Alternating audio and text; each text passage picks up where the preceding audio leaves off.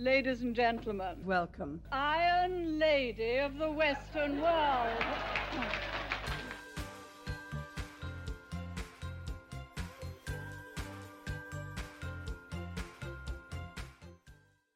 Olá, ferrenhos, bem-vindos a mais um episódio do Damascast. Eu sou a Lohane Cardoso, estou aqui com a minha co-host, a Catarina Donato. Tudo bem, Catarina? Tudo bom, Lô? Tudo bom, Alex? Olá, ferrenhos. E hoje nós temos a honra de receber o Alex Catarino. O Alex é historiador, professor de filosofia política, editor de livros e consultor empresarial. Ele cursou graduação em História na Universidade Federal do Rio de Janeiro e realizou estudos na área de História, Arqueologia, Paleografia, Filosofia, Teologia, Literatura e Ciência Política em diferentes instituições. É currículo para mais de metro. Atualmente, ele é membro do corpo editorial do periódico Communion, Revista Internacional de Teologia, Ciência e Cultura.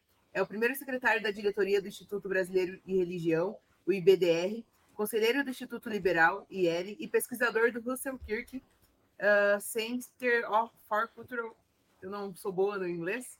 É, nos Estados Unidos. É autor de inúmeros artigos publicados em diferentes periódicos acadêmicos, de capítulos de obras de referência, bem como do livro Russell Kirk, O Peregrino na Terra Desolada. E em breve lançará mais um livro sobre conservadorismo brasileiro. Tudo bem, Alex? Seja bem-vindo. É um prazer imenso estar aqui com vocês nessa entrevista é, para o Grupo Damas de Ferro, esse podcast. Como de costume, quase nas minhas conversas virtuais, honrando a memória de meus finados mestres, Og Francisco Leme, Antônio Painho, Biratan Borges de Macedo, o whiskyzinho. Esse aqui, um simples Red Label, o favorito de Winston Churchill, que nessa data de nossa gravação é, faleceu. Churchill, que faleceu em 24 de janeiro de 1965. Então, faço aqui um brinde em homenagem a ele, que foi também um grande literato, uma, um pintor, não só um político, mas uma pessoa que também compreendeu a importância da imaginação para a sociedade. E sigo aqui o Esto Perpétuo.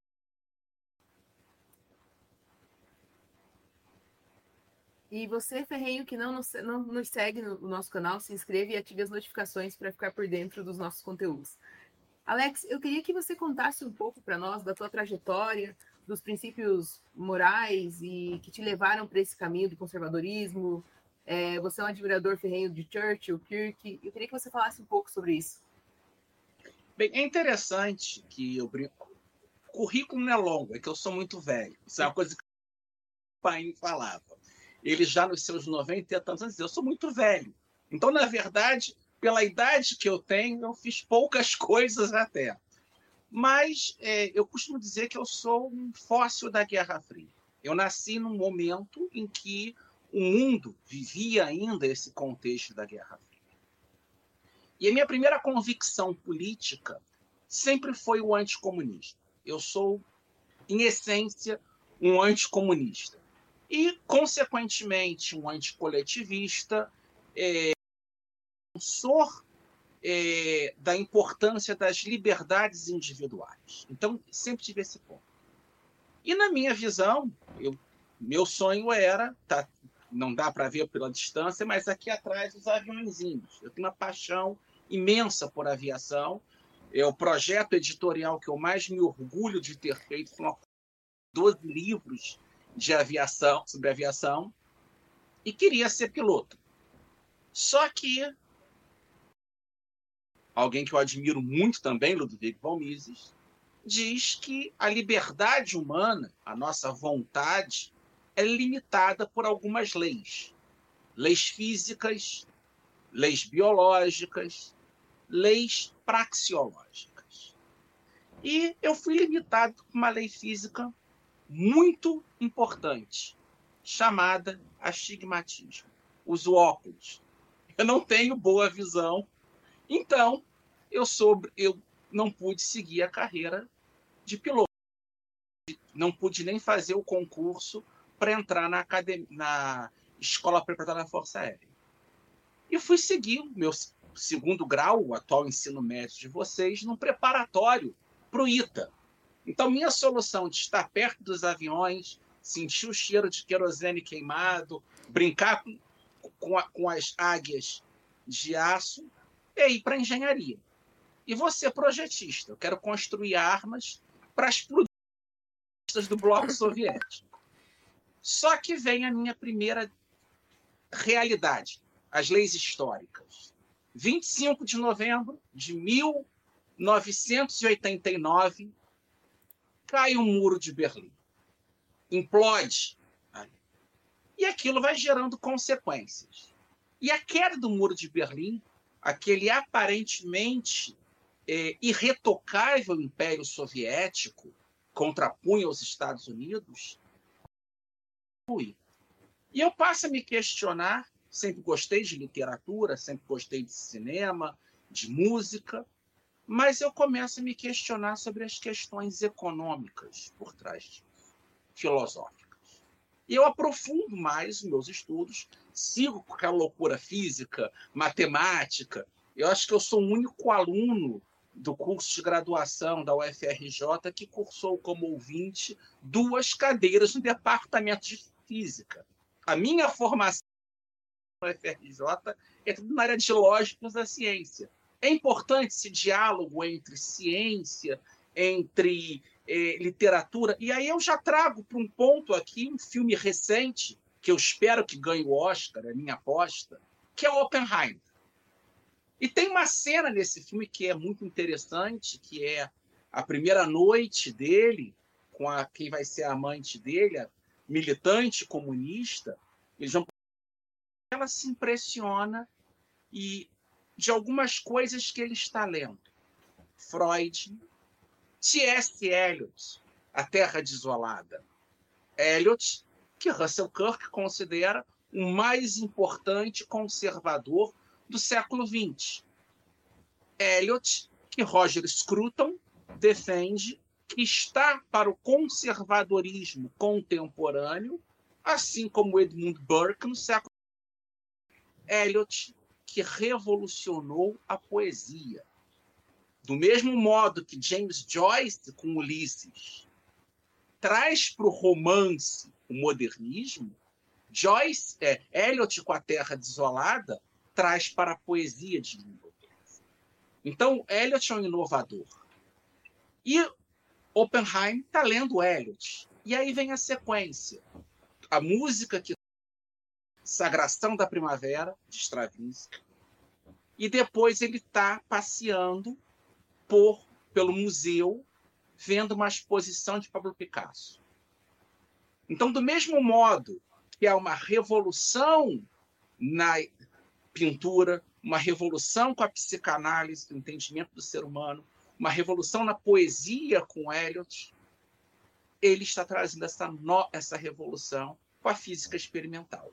Então, há uma conexão música, literatura, é, pintura, filosofia, política e economia. E nessa fase eu estava cantando, tocando teclado, numa banda de rock progressivo. Genesis, Pink Floyd, Marillion, era esse e buscando entender esse mundo que cercava. E ao mesmo tempo, um mundo musical muito esquerdista e eu com as minhas convicções. Não era, não tinha nenhuma convicção religiosa, mas era um anticomunista e desde cedo também um monarquista. Então era como lidar com o mundo, todo mundo falando em Lula, PT, eu contrário a isso. É, em 89, eu não votei ainda, não direto para votar, mas os candidatos que me chamavam a atenção para a presidência, em primeiro lugar, Guilherme Rafife Domingos. Ele eu achava o melhor de todos. Em segundo, Ronaldo. E em terceiro, Fernando Collor. Do outro lado, eu não queria ninguém, não queria a esquerda.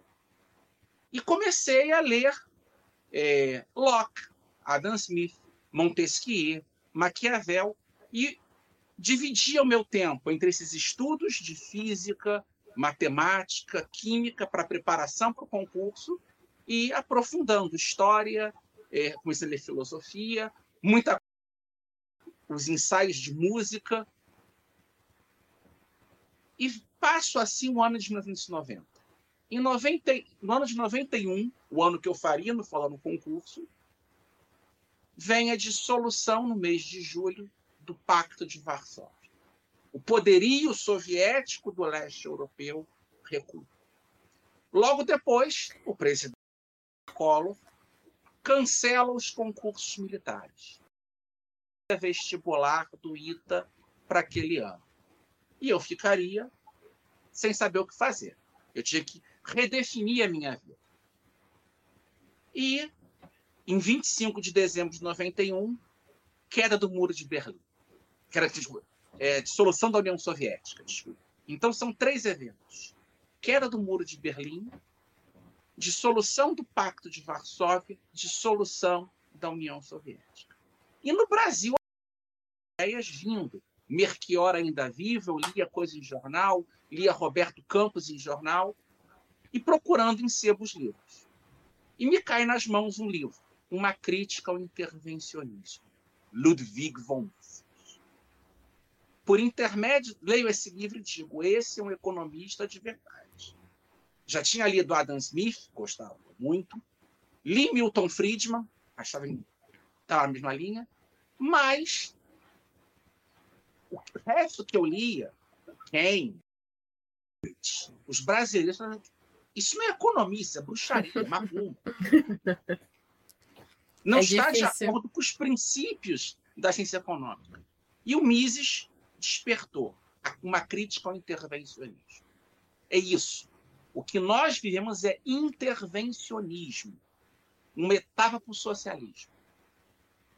E eu achei isso liberal. E eu vou para lá, uma biblioteca imensa, Imagina um menino de 17, garoto de 17 anos, uma biblioteca em pensamento liberal, em textos conservadores de Churchill, de Thatcher, o que eu gostava de ler. E começo aí, toda semana, duas, três vezes por semana, Botafogo, no Rio de Janeiro, o antigo casarão, ler na biblioteca e pegar livros emprestados.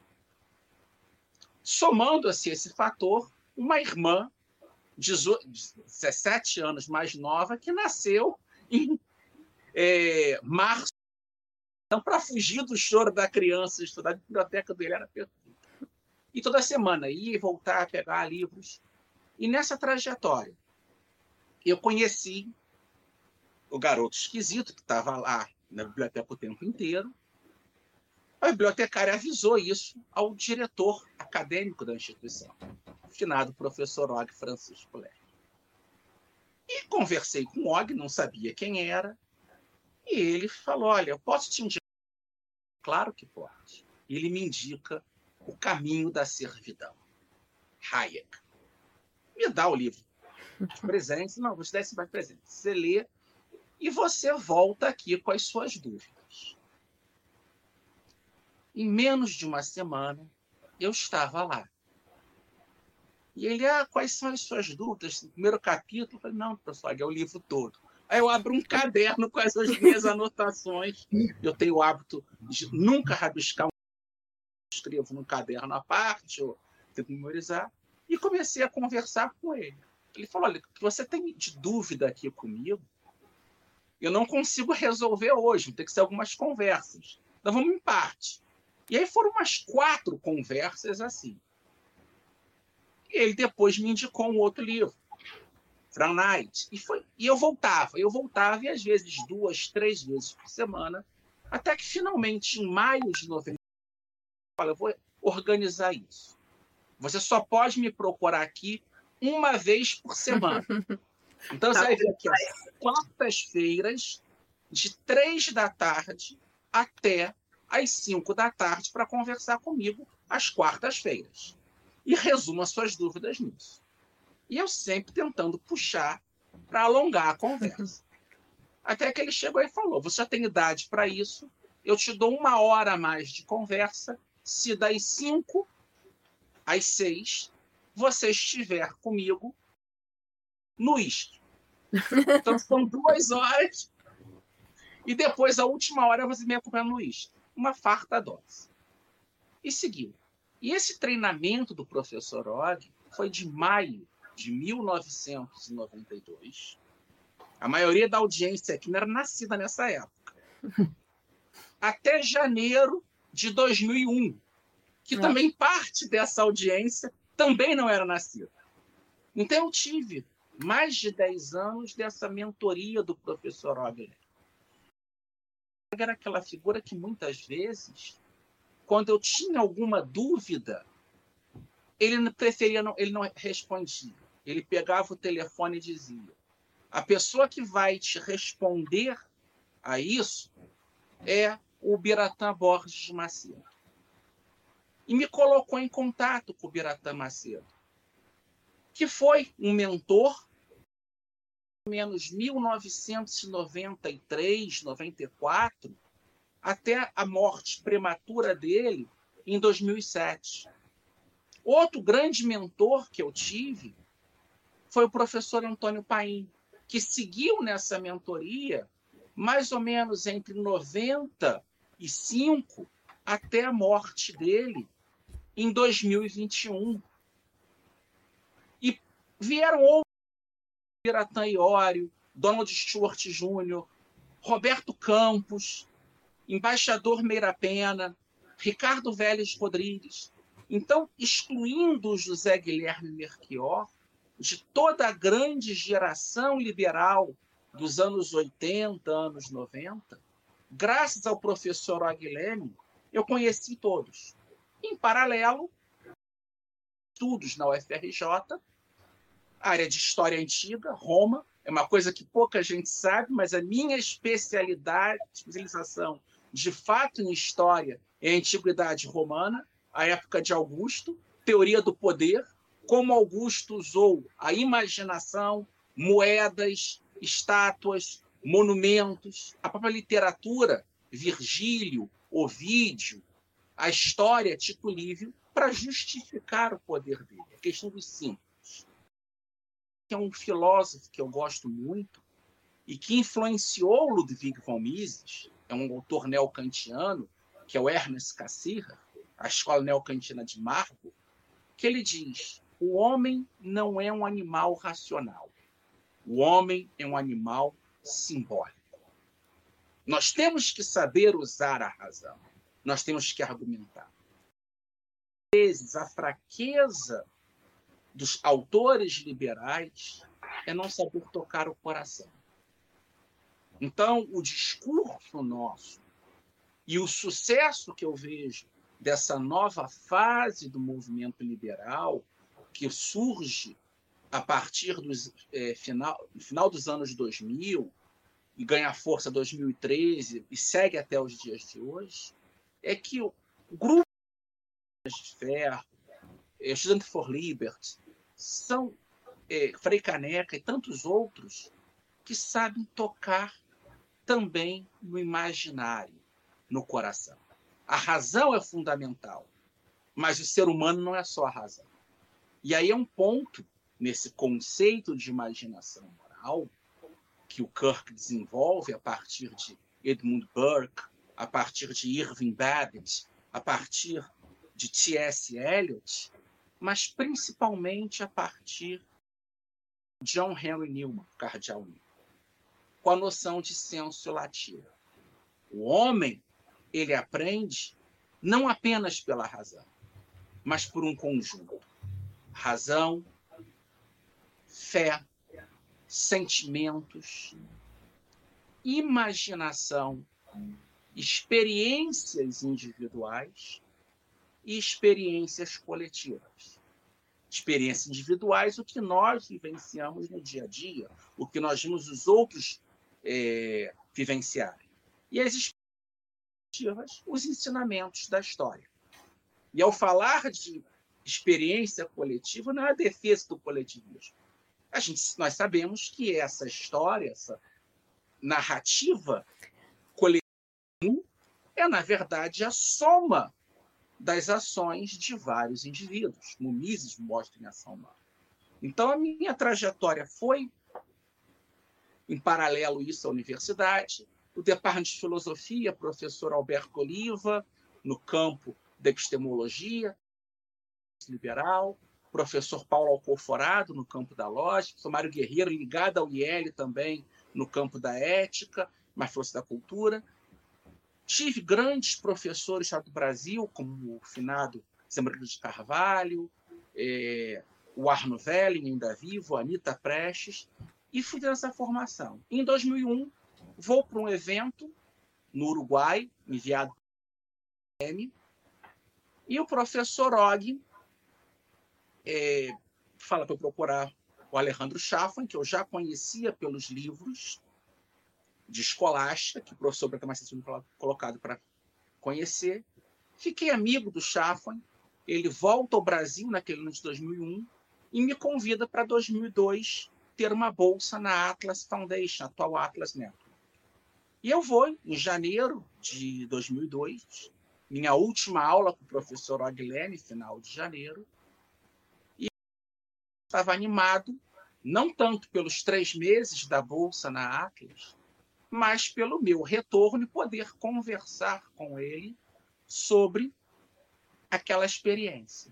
E ele diz: infelizmente não vai acontecer mais, porque essa é a última aula que eu te dou.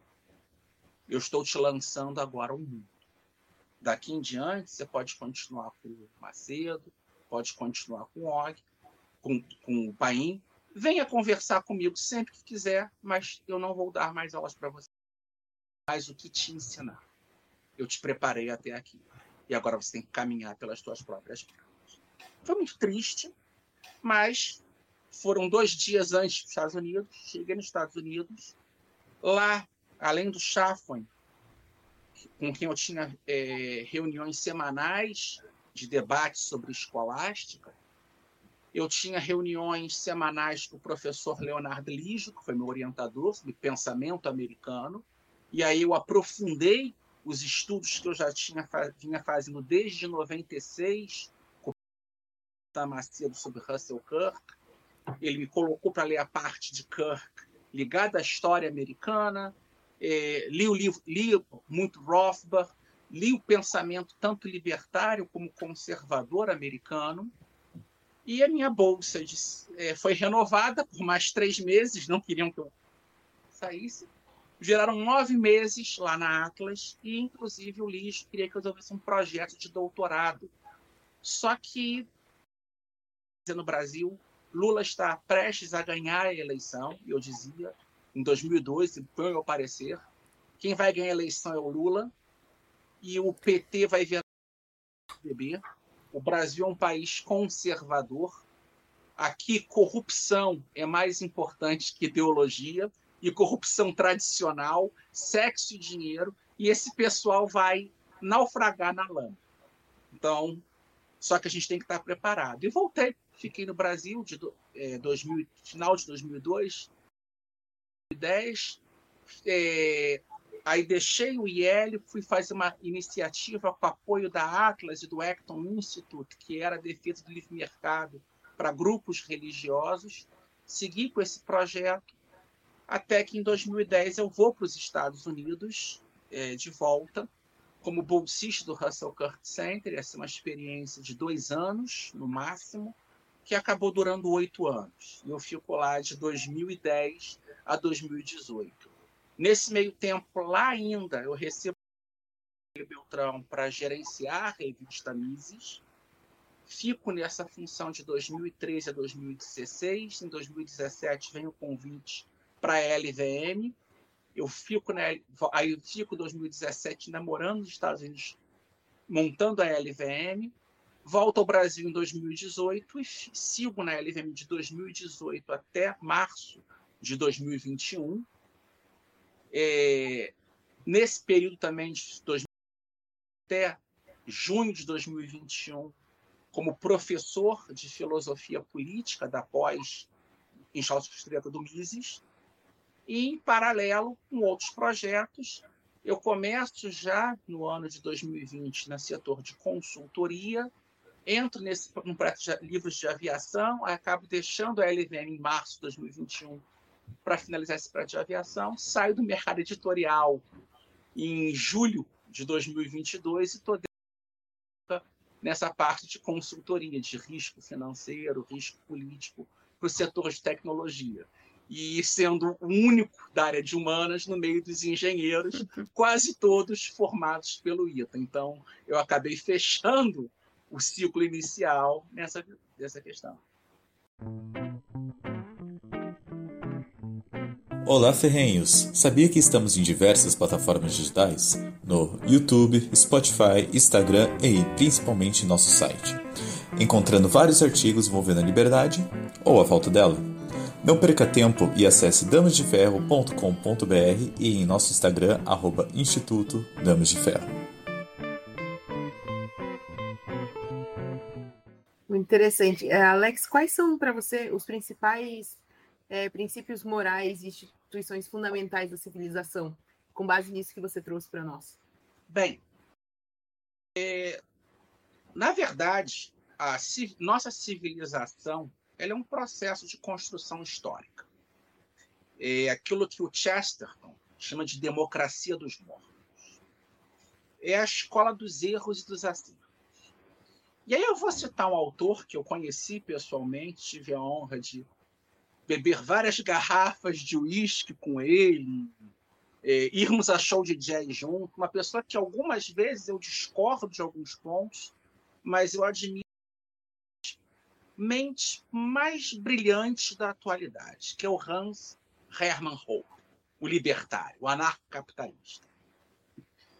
É, um dos meus melhores amigos nos Estados Unidos, eu sempre estar junto, era o Lee Rockwell, presidente do Mises, quando eu ia para o Mises Institute, ficar lá fazendo os cursos. Eu ia à missa diária com o Lee Rockwell, a gente conversava muito. O Lee brilhante também.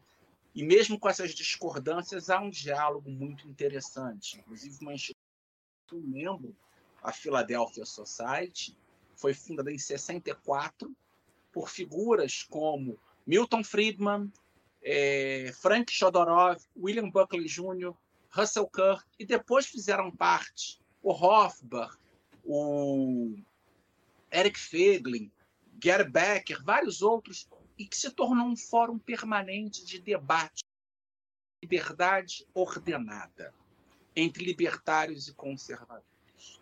E é interessante que nessa questão há uma evolução. O Hope, num livro que eu recomendo a todos, Uma Breve História do Homem, é um livro. Ele mostra que uma das instituições fundamentais é a propriedade privada. E a própria família está relacionada a isso. Tanto que o Hope diz: os libertários uma aliança tática com os conservadores em defesa da família. Porque nada para um libertário, nada é mais importante do que a propriedade. Para um conservador, a família. Uma coisa depende da outra. Então, essa aliança, os conservadores vão ter a família defendida pelos libertários também, que querem defender a propriedade, e os libertários terão a propriedade defendida pelos conservadores que querem defender a família. Só que essas instituições concretas, família, propriedade, e a partir daí o sistema de livre mercado, é, o Estado de Direito, a gente chama esse governo das leis, eles estão calcados em três princípios anteriores. É como se um triângulo: ordem, liberdade e justiça. É a visão que o próprio Kirk apresenta nesse breve livrinho, A Causa Americana, um livro que ele escreveu em 57, para oficiais das Forças Armadas Americanas que tinham lutado na Guerra da Coreia e que sofreram com a propaganda de lavagem cerebral que os chineses aplicavam. Então, ordem, liberdade e justiça. E, de certo modo, os erros que nós temos hoje nas ideologias, o que é uma ideologia? Uma tentativa de simplificar a realidade em uma ideia. É uma adulteração da realidade. Então você teria, digamos, a ordem. quando um conservador fala em ordem, ele não fala em ordem imanente, a ordem do Estado, a ordem da sociedade. Ele fala de um conjunto mais amplo. São dois no, duas noções de ordem. Uma ordem interna, e aí é o discurso de Burke, autor liberal, mas pai do conservadorismo, que ele diz: o homem tem que preservar as duas ordens, a ordem interna, a ordem moral, e a ordem externa, que é a ordem da sociedade. Muitas das desordens externas que nós vemos são reflexo dessa ordem moral interna.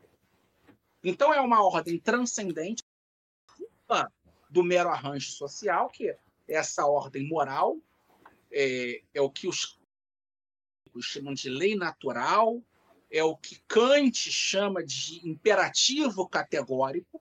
Então, são esses princípios inerentes a, ao bom funcionamento do homem, seria é, a correta, seria a liberdade interna, que o Hayek fala que tá, é associada a isso, o princípio Bildung, do, do Humboldt, um grande liberal alemão do século XIX, que dizia essa teoria Madame de Stael, sobre a qual eu participei de uma live aqui com a Lorena, é...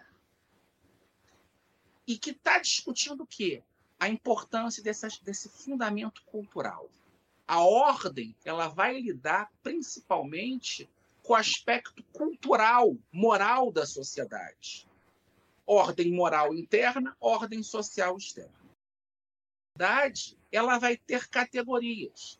Você tem a liberdade individual, a escola inglesa do liberalismo, de Locke, More e Rothbard, liberdade vista como autonomia, eu sou livre na medida em que não sofro coerções externas injustificadas, Existe uma segunda visão de liberdade, que seria liberdade é, interior, a escola alemã de liberdade, Leibniz, Immanuel Kant, Wilhelm von Humboldt, mas que toca em algumas coisas de autores como Hayek, toca no pensamento de é, alguns conservadores contemporâneos, que é a ideia que está muito ligado à visão de liberdade dos estoicos, por exemplo.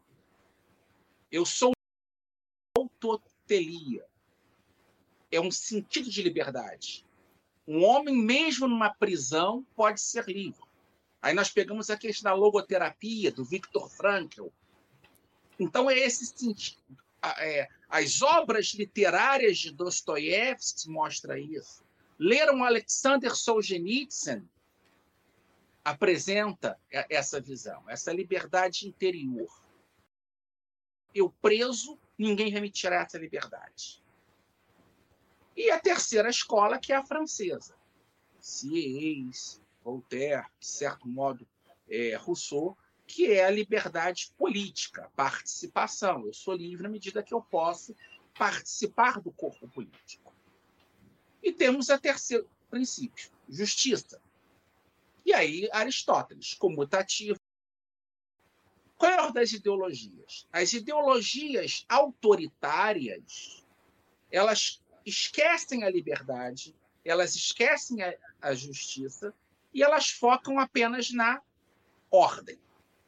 Mas em qual ordem? A ordem interna? Não, a ordem externa. Então ela esquece o resto dos demais elementos, foca em um só e ainda num elemento fragilizado. Os socialistas esquecem a ordem, esquecem a liberdade, focam na justiça, nas duas justiças, comutativa e distributiva, apenas na distributiva. Um libertário radical vai esquecer a ordem, vai esquecer a justiça, vai focar na liberdade, só vai pensar apenas na liberdade enquanto autonomia. Na prática, é uma caricatura, porque nenhum libertário de fato. Rothbard não, não faz isso. Roupa não faz isso. Então nós temos o quê? Essa, esses três princípios: ordem e justiça. que devem nortear a nossa ação na sociedade. E essa ação na sociedade depende o quê? Da defesa de instituições, os direitos do, dos indivíduos, a vida, liberdade, propriedade, a existência de um Estado de direito, e aí a gente pode entender como uma ordem de direito, que a gente pode pensar que capitalista existe, necessita da existência de um sistema de regras que pode ser estatal ou privado para garantir a convivência social. Então, quando eu falo de um Estado de direito, até no Ancapistão, sem Estado, vai existir isso, porque são as regras de convivência. Eu, eu, adoro, eu adoro xadrez e outros jogos de tabuleiros de cartas. Cada participante do jogo cria, durante o jogo, uma regra nova. O jogo não acontece. Então, na verdade, esse Estado de Direito, é, até mesmo uma visão ANCAP, é possível defender. São as regras do jogo, são os princípios legais que vão garantir a ordem, a liberdade e a justiça.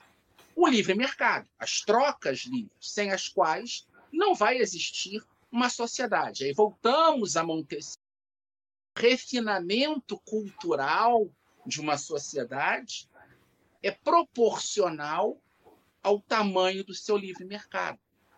Esse livre mercado melhora os costumes. É, porque, de certo modo, a Viena, no final do século XVIII, século XIX, início do século XX, foi de grandes compositores, Mozart, Salieri, chegando é, Haydn, chegando até o século XX, um Mahler. Era um ambiente de, de trocas, de liberdade, de é, não intervenção e que gerou uma revolução positiva, de inovações na música, na pintura, na literatura nas ciências, a psicanálise com Freud, é, toda a questão da física com Einstein naquele ambiente, a economia com Menger, Bombaver, Mises, o direito com Kelsen. Eu não, eu não defendo a teoria de Kelsen, mas ele é uma um Eric Feglin na filosofia política. Então essa Viena dá, tem uma, um caldo cultural muito importante, mas por quê? Liberdade, comércio, trocas civilizacionais. A Inglaterra do século XVIII, é, a Itália, a República de Veneza, os grandes venezianos. Então, é, essa, é, esse crescimento econômico ele não nos propicia apenas riquezas materiais. O nos propicia riquezas imateriais. É uma indústria cultural que surge. E, é claro, a representação política, é, que muitos confundem com democracia, mas é o sistema republicano que pode existir até mesmo numa monarquia, como foi o caso do parlamento inglês desde o século XVIII, como foi o caso desde o século todo século XVIII, o parlamento brasileiro ao longo do século XIX no Império e toda a experiência americana do século XIX. Então você só que eram é, sistemas de democracias aristocráticas, mas que isso está só que funcionou porque existia essa representação política, existia um Estado de Direito e existia um sistema de livre mercado a cultura, as artes acompanhando. Então, essas instituições são fundamentais para gerar o progresso com estabilidade, é. ordem, é. liberdade e justiça. Sim. Eu, eu, eu, defendo essa questão é, liberdade, propriedade e vida por um princípio ético, é, moral, é, por princípio mesmo. Na prática, essas questões, ah, a defesa da propriedade são onde as nações prosperam mais, né? Então, na prática, é o que funciona, né? É uma coisa que, diferente dessas outras ideologias é, coletivistas, que parece até bonitinho um discurso que engana muita gente, não, é a, a defesa da propriedade, da liberdade, da, da vida do indivíduo é o que, mais, é que a história mostra que funciona melhor na prática. São onde as nações prosperam mais, né? Sim, a própria Trade Marklowska, eu tempo, tive pessoalmente em vários eventos, para juntos. Ela tem uma, um, a trilogia dela das virtudes burguesas, que eu acho que infelizmente nunca será publicado em português. Dão, dão mais de mil páginas os três livros juntos. Só que ela mostra essa interrelação entre as chamadas virtudes burguesas, o desenvolvimento econômico e o desenvolvimento é algo que uma historiadora neoconservadora, que eu gosto, tive prazer de conhecer pessoalmente ela, e também o filho dela, não conheci marido, que é a Gertrude Himmelfarb. Himmelfarb é, foi casada com Irving Kristol, que é tido como o principal ícone do pensamento neoconservador americano, ou seja, são os, é, enquanto Kirk Buckley Jr estão no grupo dos chamados paleoconservadores, os conservadores culturais, os antigos conservadores. Esses neoconservadores, quase todos judeus, inclusive, é o grupo que eram trotskistas que, vendo o fracasso é, dos anos 60, 70, principalmente após a questão da revolução cultural, a radicalização da nova esquerda, eles da, da conservadora. E o Cristo é um grande jornalista, o filho dele, Bill Crystal também, só que a Himmel é uma historiadora, que foi orientada por Lewis Strauss, fez uma tese de doutorado sobre Lord Acton, e ela sobre os vitorianos. Então, é o mesmo panorama que McCloskey apresenta, uma visão econômica, tanto que ela tem um livro que ela discutiu, John Stuart Mill, sobre o qual ela escreveu um livro muito interessante, Charles Darwin, Karl Marx, Lord Acton, Charles Dickens, são as figuras desse período. E ela mostra, inclusive, o tema dela, que é a pobreza, ela fala, por que tem tantos textos sobre pobreza na Inglaterra do século XIX? Porque a pobreza preocupou os liberais utilitaristas, Jeremy Bentham, John Stuart Mill, David Ricardo, Thomas Malthus. Por que a pobreza preocupou um literato como Charles Dickens? Por que preocupou um Karl Marx, um socialista? Por que preocupou é, essas figuras? É, porque na Inglaterra está se criando riquezas. Haver a pobreza. Enquanto na França na Alemanha, na Itália, na Espanha, em Portugal, todos eram miseráveis. Sim. Então tinha uma minoria de manobreza que tinha alguns títulos eram pobres. A criação de uma classe média tornou a pobreza algo inaceitável discurso dos utilitaristas é: se nós sabemos como gerar riquezas, ter pobres é imoral. Esquecendo o princípio de que pobres sempre teremos. A pobreza é o estado natural da humanidade. Mas se criou o mito russoniano, em parte, estado de natureza de fartura. E não existe isso. É uma coisa que o professor Og sempre falava. A liberdade da natureza não existe. É refém do meio. Então, a vida em sociedade, em termos de vantagens comparativas, nos permite uma melhor sociedade. Inclusive, nos dá algo valiosíssimo, cada vez mais em nossos dias: o ócio. É impossível o homem pré-histórico, que tem que lutar dia, todo dia, para conseguir um mínimo de alimento, desenvolver algo além de umas pequenas pinturas rupestres.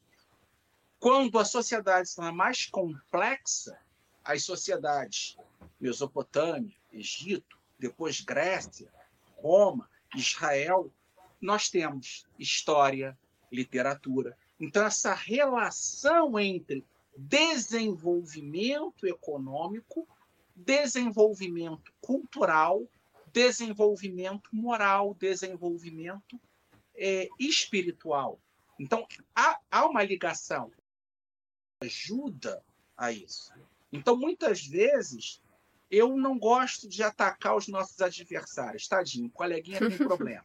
Ele ainda acredita é, no velho barbudo, não Papai Noel, Marx. Nós temos que ter um discurso de caridade com essas pessoas, porque eu nunca fui de esquerda. Professor Biratã Macedo nunca foi de esquerda. O embaixador Merapeno nunca foi de esquerda. Todos os demais mestres que eu tive foram de esquerda. Merchior foi de esquerda, Roberto Campos foi. O Hayek foi de esquerda, o Mises nunca foi. Por isso que há um grau de elevação. Mises está um pouco acima do Hayek. eu, ia, eu ia até te perguntar nessa questão, né? Como foi na academia você ser de direita, ser mais liberal, monarquista, quando no pô, Brasil é extremamente progressista, né? Relação com as outras pessoas, com os seus colegas, assim com alguns bastante difíceis, com outros bem amistosos. E aí é um cuidado que nós temos que ter, é interessante. A começar, eu ia para a universidade de terno Eu era um aluno do departamento de História que usava blazer, gravata ou ascot, como estou usando aqui um agora. Essa questão, sempre bem vestido, banho tomado, perfumado. E gostava das boas coisas da vida. Apesar de vir de uma família pobre, eu comecei a trabalhar muito cedo. Então, eu tinha meu dia. E eu comecei, a, já no segundo ou terceiro semestre de faculdade, a dar aulas de história da arte com um grupo de juízes. Então, eu tinha uma renda muito boa. E aí, convidava os colegas de esquerda a cerveja, levar para show de bandas de amigo meu e fazia pela amizade. Muitos acabaram vindo. Claro. Então, acho que às, vezes nós temos que lutar duramente contra as ideias erradas, mas não contra as pessoas. É, exatamente. Então nós temos. Porque quantos estão hoje, Damas de Ferro, Estando for Liberty, Atlantos e diversos outros que já defenderam ideias absurdas. Então, acho que a gente tem que ter um cuidado em acolher essas pessoas, mostrar com carinho que elas estão erradas. Nunca atacar, né? Nunca atacar indivíduos. Exatamente. Nunca atacar indivíduos. É uma coisa que o professor. Sempre atacar ideias, né? Ideias. É o que o professor Alberto Oliva sempre dizia. Não podemos fulanizar o discurso. Sim. Porque senão o bate-boca vira bate na boca. Aqui no ideias e somente ideias podem iluminar a escuridão. Sim. É isso. Essa frase do Mises é importante. Ideias. Só que não são só ideias. Às vezes são gestos. Sim. Um sorriso. E quando eu fui dar aulas, muitas vezes, como ser um professor que defende ideias conservadoras, liberais, em sala de aula. 90% dos alunos contrários.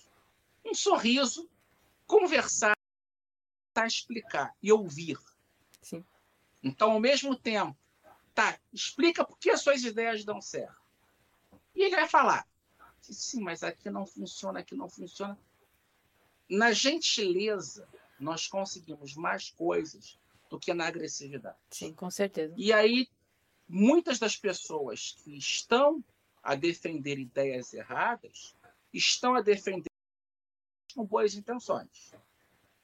Existem outros que são burros incuráveis, e aí a gente tem que também entender isso e lidar tadinho, ele é burro, não vai conseguir nunca aprender, então deixa ele ali, esquece. E tem os mau caráter. Os Sim. desonestos, né? Tem os que sabem que estão fazendo e por que estão e fazendo. Os desonestos, eles vão existir não apenas no lado do nosso adversário. Exato. Tem desonestos do nosso lado. Sim, Tem certeza. muita gente que, com o crescimento de ideias mais próximas às nossas, inclusive com representação, entraram nisso apenas por oportunismo. Mas é bom que tenham oportunistas, porque se um movimento funcionar só com idealistas, nós estamos fadados ao fracasso. Quando começou a gente dizer, "Ih, esse cara não vale nada, é um picareta. Só que eu falei, que bom que ele está do nosso lado, porque mostra que tem chance de dar errado. Porque se só tivessem os loucos que acreditam na causa, quer dizer que é uma causa que está falindo. Sim. E é importante sempre a gente tentar entender o motivo que leva a pessoa a defender aquilo, né? Por isso que é tão Sim. importante o diálogo. Às vezes você para para conversar com um esquerdista, com um coletivista, entende o motivo pelo qual ele defende aquela, aquela ideia que para nós é absurda, fica mais fácil de você ten- trazer essa pessoa para o nosso lado, sem o conflito, né? Exatamente. O conflito algumas vezes é necessário. Eu não Sim. sou um pacifista. Eu ainda guardo Uhum. muito daquele garoto de 7, 8 anos que queria construir bomba para atacar, a Rússia.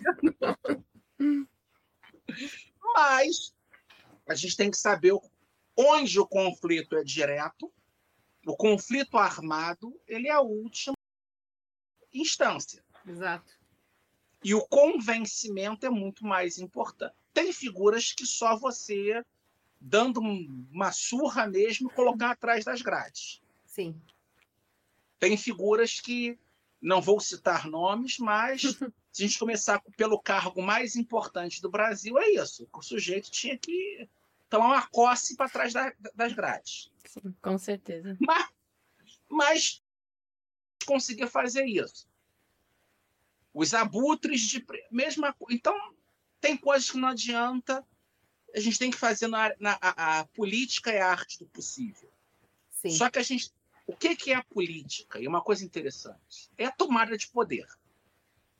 Mesmo que seja a tomada de poder para a redução do poder. E a gente está numa contradição. Eu vou usar o anel para destruir o anel. É, é- é- Tolkien. Isso Tolkien se dizia um monarquista anarquista. Porque ele sabia que tentar usar o poder para limitar o poder, você sempre vai ser corrompido pelo poder. Sim. Lord Acton, o poder tende a corromper, o poder absoluto corrompe absolutamente. Sim. Mas Fazendo- o que acontece nisso? Nós temos que saber que é, faz parte da realidade. Se nós temos essa militância, os nossos adversários vão assumir. É importante que no futuro. Ah, que no, é um absurdo ter uma uni. Tinham que ter várias instituições estudantis. Só que enquanto eu não tomar a uni que existe, pulverizar ela em em várias instituições locais, isso não vai acontecer. E ali é um jogo de poder. Sim. Quantos deputados não começaram política e movimento estudantil? Sim. E é bom nós termos hoje conservadores, liberais, anti-esquerdistas, não importa a bandeira que use, no movimento estudantil. Só que esse movimento estudantil, eu volto ao meu tempo, ideias, razão, só que não são só ideias. É a chopada de sexta-feira. o movimento precisa ter esse lado que é humano, ações pessoais Sim. criar o lado lúdico. Ah, não, vamos fazer é, uma sessão mensal na minha na faculdade de filmes. Vamos montar grupo de debate de livro, mas não é só discutir Hayek, Mises. Vamos discutir literatura. Muitos colegas meus na faculdade, ah, ele é o cara esquisito, direitista, monarquista, é neoliberal, comedor de criancinha. Mas ele gosta de Machado de Assis, ele gosta de Zé de Alencar, ele gosta de Graciliano Ramos, ele gosta de Jorge Amado. Então, pela literatura, ah, ele gosta, ele gosta de ouvir Rush, ele ouve Iron Maiden. Então, essas conexões a- da imaginação moral. É o ponto que, como pela cultura, Sim. música, cinema, literatura, pintura, nós vamos conseguir atrair as pessoas. E não só num discurso didático. Eu sei, eu tenho minhas críticas, eu entendo a importância de Ayn Rand. Só que toda vez que eu leio Ayn Rand, eu me sinto como se estivesse lendo aquele livrinho que o dentista dava para os dentes. Há um didatismo. Nós temos que defender a li... Rand liberta muitas pessoas. Mas a maior parte das pessoas não serão tocadas por aquele discurso. Eu tenho que aprender como usando Nárnia, Guerra nas Estrelas, Senhor dos Anéis, Jogos Vorazes, é, 007. Como eu vou usar Harry Potter, o que está na, aí, os Três Mosqueteiros, como eu vou usar esse discurso até de autores que não acreditam nas, nas nossas ideias, mas que podem ser utilizados. Graciliano Ramos era um comunista, membro do partido o comunista É, o próprio Orwell, né? Exatamente. O Orwell tem uma coisa interessante. É... T.S. Eliot, que é uma figura assim é... exemplar nesse ponto, o Eliot ele estudou em Harvard, foi aluno do Irving Babbitt, do George Santayana, estava fazendo o doutorado dele em filosofia por Harvard. Vai para a Inglaterra estudar em Cambridge e em Oxford. O tutor dele é Bertrand Russell. Nesse meio ele vai para a França, vai estudar com Henri Bergson na França. Vai para Marburg, estuda com esse grupo neocantiano. Ele com a tese pronta, já escrita, ele não defende a tese dele de doutorado. Porque ele acha que a filosofia não tem nada a nos ensinar. E que o caminho de buscar a verdade está na poesia. Ele larga tudo para ser poeta. Só que ele tinha que pagar as contas. O pai cortou a mesada. E ele ia trabalhar como bancário no Lloyd Bank, nas contas de crédito, transferir dinheiro para o exterior com uma moça coitada problemas mentais. Né? E tem o inferno HT. Só, e vai depois ser editor de uma revista cultural, se torna amigo de Virginia Woolf, daquele grupo Bloomsbury, onde ela estava toda. A Criteria Grande Cultural. E ele se torna depois, larga o banco e vai virar editor da Faber, a principal editora inglesa. George Orwell era fã de Eliot pelos poemas. Mas era fã do Eliot o editor da Criterion, que era a grande revista de cultura da época. E ele, só que o Orwell não tinha dinheiro, não tinha como comprar a revista. E Orwell mandou para o T.S. Eliot um exemplar do manuscrito de Animal Farm, Revolução dos Bichos. O Eliot leu o livro, gostou do livro só que negou a edição. Ele falou: não vou publicar esse panfleto trotskista. Olha como é o mundo. Nos anos 30, 40, um homem como Eliot que a mensagem de Orwell em Animal Farm é propaganda socialista trotskista.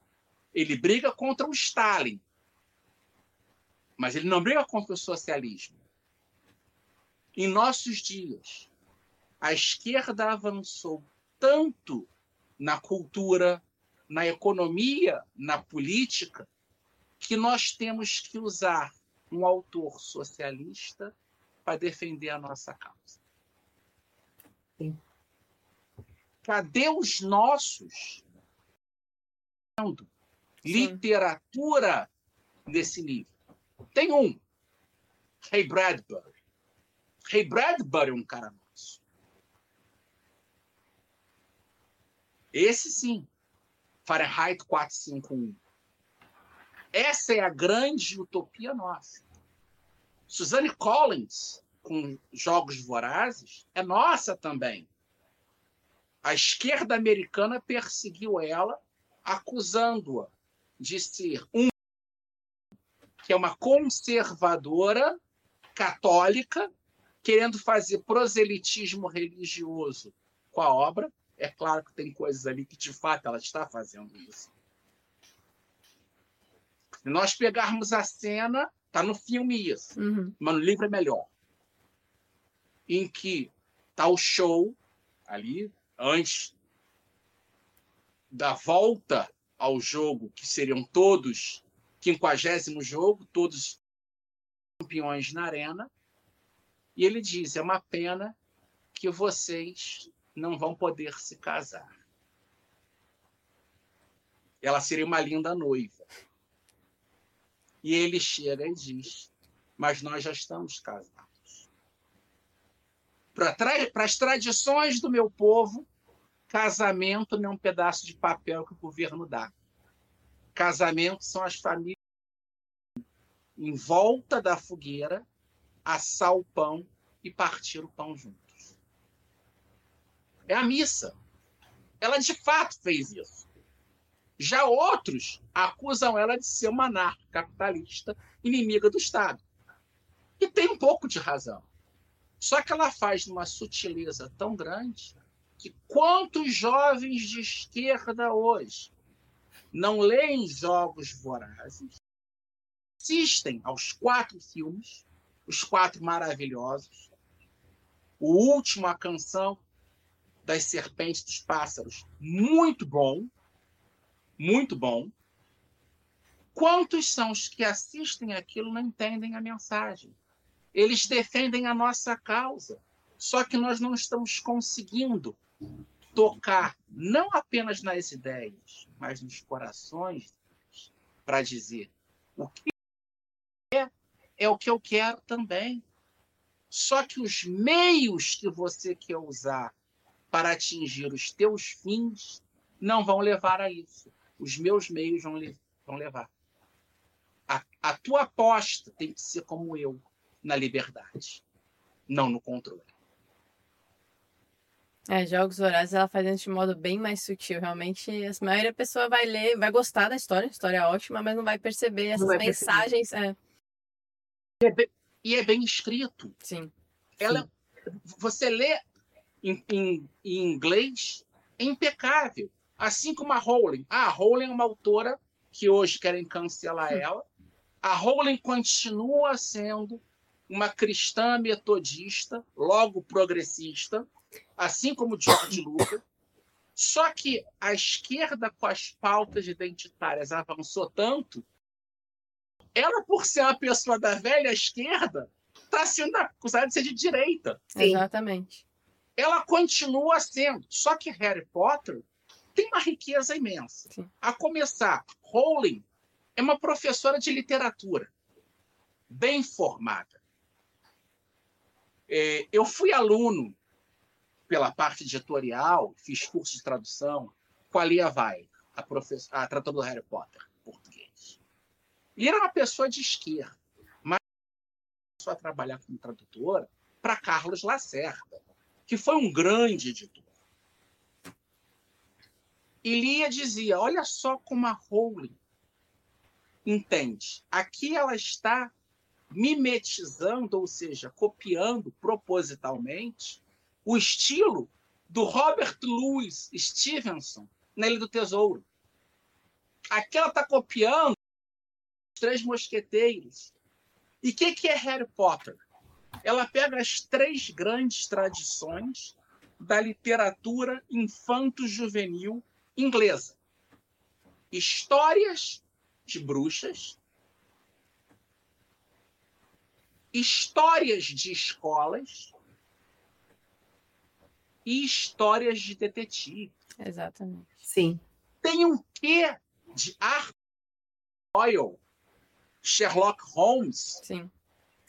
Em Harry Potter. O segundo um livro é o que fica mais evidente isso, Evidente né? essa pegada, É. né? Quem é o herdeiro da Sonserina? É um livro... É detetive isso, né? É detetive, mas É. em todos, em todo livro, Tem um sempre há um desvendado. mistério Sim. a ser desvendado. Sim. E eu achei excelente como ela dá dicas. Se você lê o primeiro. Eu, eu falo do segundo livro, mais evidente isso. Mas você lê a primeira vez, você não faz nem ideia de quem é o herdeiro da Sonserina. Você lê pela segunda vez, toda hora ela dá dicas. Desde o início. Desde o ela- início, ela solta umas. É, né? é. Eu acho muito bom isso. Que às vezes outros livros de detetive não fazem tão bem quanto Harry Potter. Sim. Já pensou em investir nossas ideias? Estamos com camisetas e canecas exclusivas com a qualidade garantida da Viés. Aproveite e compre na viesbr.com. E Alex, tu acha que hoje, com a sociedade mais imediatista, superficial que a gente vive, você acha que a gente consegue ainda cultivar essa imaginação moral com novos autores? Consegue manter essa, essa escalada, tentar trazer ideias, os nossos, as nossas ideologias para dentro dessa cultura mais pop, mais comum e mais fácil de ser disseminada, como Jogos Vorazes, como ocorreu com Jogos Vorazes?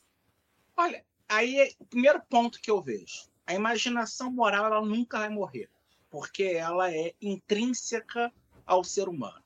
E ela faz parte da civilização. É, não sei se vocês dois estavam na conferência do SFL em Belo Hum, a última. Foi incrível. E o Fernando Miranda deu uma palestra de marketing. Muito boa.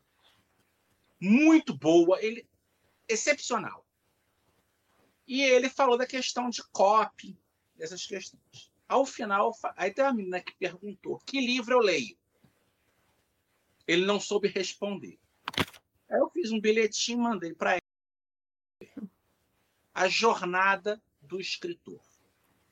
Christopher Vogler. Quem é essa figura?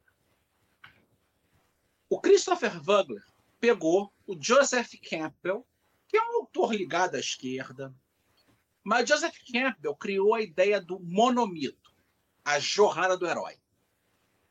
Qual é o sucesso de Star Wars? O primeiro, o George Lucas quis pegar a jornada do herói e aplicar numa obra de ficção científica. E colocou a- quais são as referências do George Lucas. Em termos teóricos, ele está olhando para o. Em termos de é, narrativa de imaginação moral, é Tolkien, é Senhor dos Anéis. Ele, numa entrevista da Playboy em 77, fala isso. É o Senhor dos Anéis que ele quer.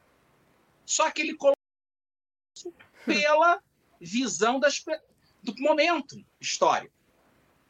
E ele criou, e foi um sucesso. Hoje é a mais bem da franquia que existe. Muita coisa ele discorda, mas está ali. Ele criou um universo. A Disney foi um sucesso. Se nós pegarmos o mundo Disney, desde o começo, em 28, o sucesso do Walt Disney e vai até a morte do Disney. De Branca de Neve, em 33, a Mogli, em 64. 66, Mogli. É um sucesso a Disney. Walt Disney morre. E aí eu recomendo aqui um filme incrível de se ver, que é Saving Mr. Banks. Em português, Walt nos bastidores de Mary Poppins. O Tom Hanks está incrível de Walt Disney. Como autor da Mary Poppins, nem se fala. Emma Thompson sempre impecável. É um baita filme que toca com isso. Indústria cinematográfica, como você, o conflito entre o autor e o produtor, porque são linguagens diferentes. Um filme não tem que ser uma mera reprodução de um livro. É uma adaptação. E aí você tem essa questão. Eu, a Disney morre, a Disney tem os sombrios anos 70 e 80. parte com o Roy Disney, o irmão tentando segurar, e depois acaba. Tom Vogler, Christopher Vogler, quer dizer, Vogler, apresenta o relatório. O que, que ele faz? Ele pega o livro do Joseph Campbell e transforma num memorando de algumas páginas, criando uma fórmula de sucesso. Na sereia, Rei Leão, A Bela e a Fera, Hércules, Mulan, todo o renascimento da Disney, anos 90, início dos anos 2000, se dá por esse relatório. E ele escreve um livro explicando isso. A meu ver, tem que ser o nosso manual de cópia. Damas de ferro, ferreiros, usem esse livro transformar as postagens de vocês em algo atrativo. O que é essa imaginação moral, essa jornada do herói tem? Ela começa com Homero. Está na Ilíada, está na Odisseia. Perpassa Exildo, Teogonia, os trabalhos e os dias. Grandes tragédias gregas. Com... É, Sófocles, Esquilo, Eurípides. A comédia de Aristófanes na Grécia. A poesia épica de Virgílio, de Ovídio em Roma. A Divina Comédia na Idade Média Canterbury Tales, Cervantes, Don Quixote, as tragédias de Shakespeare, toda a grande literatura do período é, georgiano, inglês, Mo Flanders, Daniel Defoe, Mo Flanders é uma história que nós temos que saber usar mais que a defesa da liberdade. É a prostituta que é presa na Inglaterra e ela tem duas opções: para a forca ou ir para uma coisa que muitos preferiam a forca, as colônias americanas. E ela, quando chega nos Estados Unidos, ela muda a vida dela. Porque uma sociedade pautada defesa da vida, da liberdade, da propriedade. Mo Flanders, as, os tolos professores de economia, os neoclássicos, falam muito de melhor de economia. Robson Crusoe. Robson Crusoe sozinho, Robson Crusoe com sexta-feira. Isso é a tolice. Esse homem natural, esse homem econômico puro, não existe porque Robson Crusoe é um inglês do século XVIII, dado de várias bases culturais. A melhor explicação para a economia e o livre mercado é Mo Flanders. Instituições. Dá para ler Mo Flanders lendo em, parceria, em, em conjunto Douglas North, grande economista liberal, né, prêmio Nobel, conheci. Quer dizer isso como as instituições moldam. Então a gente tem que fazer o quê? a imaginação moral ela, ela persiste. Quando se lê uma letra escarlate, Nathaniel Harton, tem, já existe o grande escopo. E tem coisas boas sendo produzidas. Só que mais do que produzir específicas obras para levar os nossos valores, nós temos que saber mostrar os nossos valores nas obras que já existem e nas que surgirão nenhum escritor está apartado da cultura dele. E até mesmo o mais ferrenho dos socialistas, ao escrever uma obra literária de qualidade, não um panfleto ideológico, terão valores que serão utilizados. Gracili... Graciliano Ramos, os Grandes Sertões Vereda. Nós podemos elementos que tem naquela obra escrita por um comunista, a nosso favor. Então, para o nosso lado é mais, é mais isso, por quê? Nós temos que entender as sutilezas da obra e usar ou as partes dela que nos beneficiam. E mostrar, olha aqui. Só que isso é o quê? Uma abertura à criatividade. que é a coisa mais é um dos pontos mais importantes no ser humano. E aí eu como um católico, quando Deus fala em sua imagem e semelhança, por que o homem é a imagem e semelhança de Deus? Ah, porque Deus é um velhinho barbudo numa cadeira? Não, não é isso. É porque o homem, assim como Deus, tem duas coisas que nenhum outro animal tem. Um, livre-arbítrio. Dois, criatividade.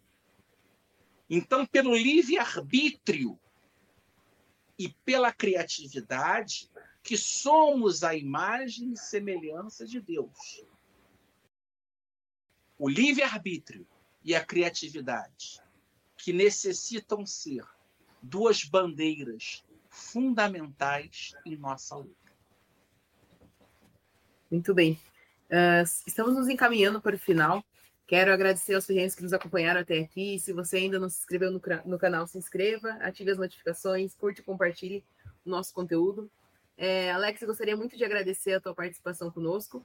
E eu gostaria, se você quisesse, quais livros ou qual livro você indica sobre esse assunto, sobre a importância de manter a criatividade e utilizar as obras já existentes para defender as nossas ideias. Bem, primeiro eu quero pedir desculpas por ter me alongado demais. Mas, mas foi muito bom. É, muito bom. Eu vou ser um pouco freudiano. A culpa é da minha mãe, que quando eu era pequenininho é, fazia a minha canja não com galinha, mas tá a canja apagar, então eu falo demais. Deu o microfone, a gente começa a falar. Mas eu indico. É, eu acho que, num termo mais prático, esse livro do, Tom, do Christopher Vogler, A Jornada do Escritor. É, antes de pegar um livro, eu escrevi alguns artigos sobre essas, esses temas, então tem esse artigo que eu passei para vocês, que foi publicado na senso em comum. Depois colocar até o link. Eu escrevi uma série de três artigos para a revista Mises. Um primeiro sobre a imaginação moral e as ideias de liberdade no Senhor dos Anéis. E eu vou mostrar como existem pontos do Senhor dos Anéis que estão de acordo com as ideias de Mises, de Hayek, de Hope. E eu escrevi dois artigos sobre Star Wars. Eu mostrando essa relação entre a luta, que, o que, que é a jornada de Anakin Skywalker? A queda de, daquele indivíduo, a queda de um único indivíduo leva à queda da cidade inteira. Palpatine não tinha que controlar apenas o Senado, os Jedi, o exército da República e os inimigos separatistas. Ele tinha que corromper aquele indivíduo. Então, a queda de um homem leva à queda da sociedade. E a redenção daquele homem leva à redenção da sociedade. E aí o erro da terceira trilogia. Depois da queda de Anakin e o retorno de não tinha que ter continuação, deixava ali. O J.J. Abrams, ou melhor, Jar Jar Abrams, meteu a mão onde ele não entendia. E por isso que o George Lucas detestou as coisas.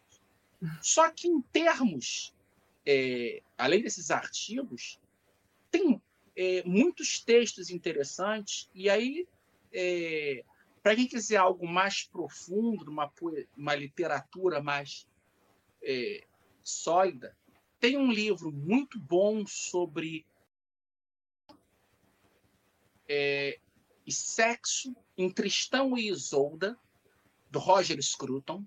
É incrível, o o Scruton falando. O Scruton tem textos interessantes a questão de sexualidade. O Scruton ele escreveu é, romances e ele escreveu libretos de ópera. Ele é autor de ópera, porque sabe essa questão uma das partes que eu mais gosto do Roger Instituto, eu queria escrever até sobre mais sobre arquitetura. O Scruton tem livros de arquitetura maravilhosos. Então ele toca na imaginação moral. Recomendo que procurem o documentário do Roger Scruton, porque a beleza importa. É algo incrível de se ver. Tem o livro do sobre desejo mimético nas obras de Shakespeare. A Era de T.S. Eliot, Imaginação Moral do Século XX, que é um livro incrível também. É... E é um livro que eu recomendo a leitura desse livro, preferencialmente com o volume da poesia completa de Eliot. E aí vai lendo, porque o Kirk divide esse livro aqui, cada capítulo quatro partes. É a biografia do é, é o contexto histórico, ou seja, como estava o mundo naquele momento, a biografia, como estava a vida do Eliot naquele momento.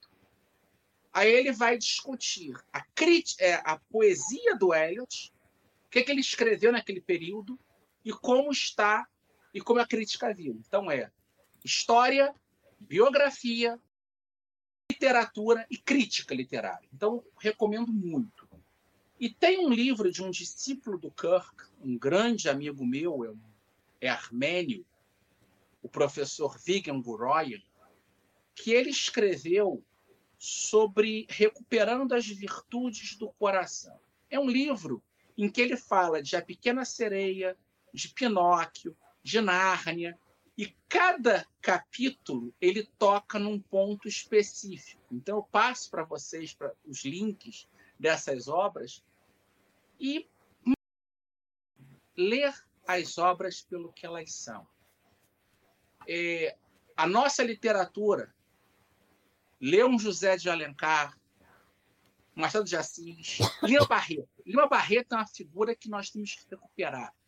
Os brusundangas dele é a crítica do nosso Estado interventor de hoje. O triste fim de Policarpo Quaresma. Então, voltar a Lima, Lima Barreto ele é uma, um libertário em essência. É um autor que merece ser lido. Nelson Rodrigues. Vamos ler as grandes obras não apenas pelo caráter do que nós vamos usar para ela. Nós vamos pegar essa literatura, e não só literatura, cinema. Eu, é, eu me dou o trabalho. É, Instagram é brincadeira. Eu não levo muito a sério isso. Só que eu me dou ao trabalho, são as três coisas, as implicações semanais que são fixas. Segunda ou terça, indicar um livro. E aí, tudo bem, muitos livros conservadores, liberais, uma vez ou outra literatura. As, terças, as quartas ou quintas, eu sempre indico um álbum de música clássica e às sextas ou sábados eu indico um filme. E aí vai de tudo. Star Trek, Star Wars, Jogos Vorazes. É, a próxima indicação minha vai ser o Maestro, sabe, do Bernstein, que é uma figura incrível. Então a gente tem que saber usar essas coisas que estão. Na... O cinema é muito. É, o Northrop Frye, que é um crítico que eu gosto muito, o Freud diz que o cinema, no século XX, ele ocupa o espaço cultural que a ópera ocupou no século XIX. De certo modo, quando Carlos Gomes, o grande maestro brasileiro, coloca temas artistas na ópera dele, ele ajudou tanto ou mais que Joaquim Nabuco a conscientizar as pessoas da importância do fim da escravidão. Então, existe esse ponto, mesmo o escravagista, como José de Alencar, a obra dele foi utilizada, a defesa que ele faz do indígena, pelos abolicionistas defender os negros. Então, a gente tem que saber de é, utilizar a boa literatura para fazer isso. E esse livro, cultivando um coração de virtude do Vigan Guroyan, ele é muito interessante, porque ele você vê é, Pinóquio, Pequena Sereia, Nárnia, Senhor dos Anéis, temas que estão aí na literatura, na ficção científica, na, é, nos contos de fada, na ficção, e que então eu creio que e o caminho das distopias é muito interessante também. Então jogos vorazes, Fahrenheit 451, a gente tem muita coisa para isso. Então tem livros como esse do Kirk que eu estou sugerindo, o do sobre é, Tristão e Isolda, o do é, René Girard sobre Shakespeare, o desse do Vigan, mas as obras em si. Leiam a poesia de Eliot, a poesia de Ezra Pound, é, Os Mosqueteiros, o Conde de Monte Cristo, melhor ainda, Vingança, Redenção, conspiração. Então, é, tem uma riqueza que está aí que deve ser Dostoiévski, Coração nas Trevas, de Joseph Conrad, meu romance favorito, e que o Francis Ford Coppola adaptou para o filme, filme Apocalipse Now, na Guerra do Vietnã. Então a gente tem muita coisa a trabalhar. Sim. E eu com certeza. espero futuro isso. Vamos montar um estudantil, falar Sim. de política, Sim, é economia, importante. mas ter a chopada, ter o grupo de É a parte cinema, cultural, né? Exato. ter, ter, ter a- as bandas que vão tocar. Uhum. Eu senti falta na Libertcom de bandas de rock. Sim. Sim. Eu, eu sou muito amigo de um que é do nosso lado, que é um empreendedor, mas tem músico, que é o Flávio Simões, que ele é vocalista, tecladista e baixista e das melhores bandas cover de Rolling Stones no Brasil. A banda cover de Rolling Stones na Ó, Libertcom. demais. Demais. demais, ó. Fica a dica aí, pessoal. Tá. Nós temos que fazer isso. Com colocar certeza. umas bandas de rock aí. Faltou, né? Muito obrigada, Alex. Muito obrigada a todos que nos acompanharam até aqui. Obrigada, Catarina. E até o próximo episódio, pessoal. Obrigado, Ferrenz. Até a próxima. Boa noite, até a próxima. As opiniões do convidado não representam a posição do Damas de Ferro enquanto instituição.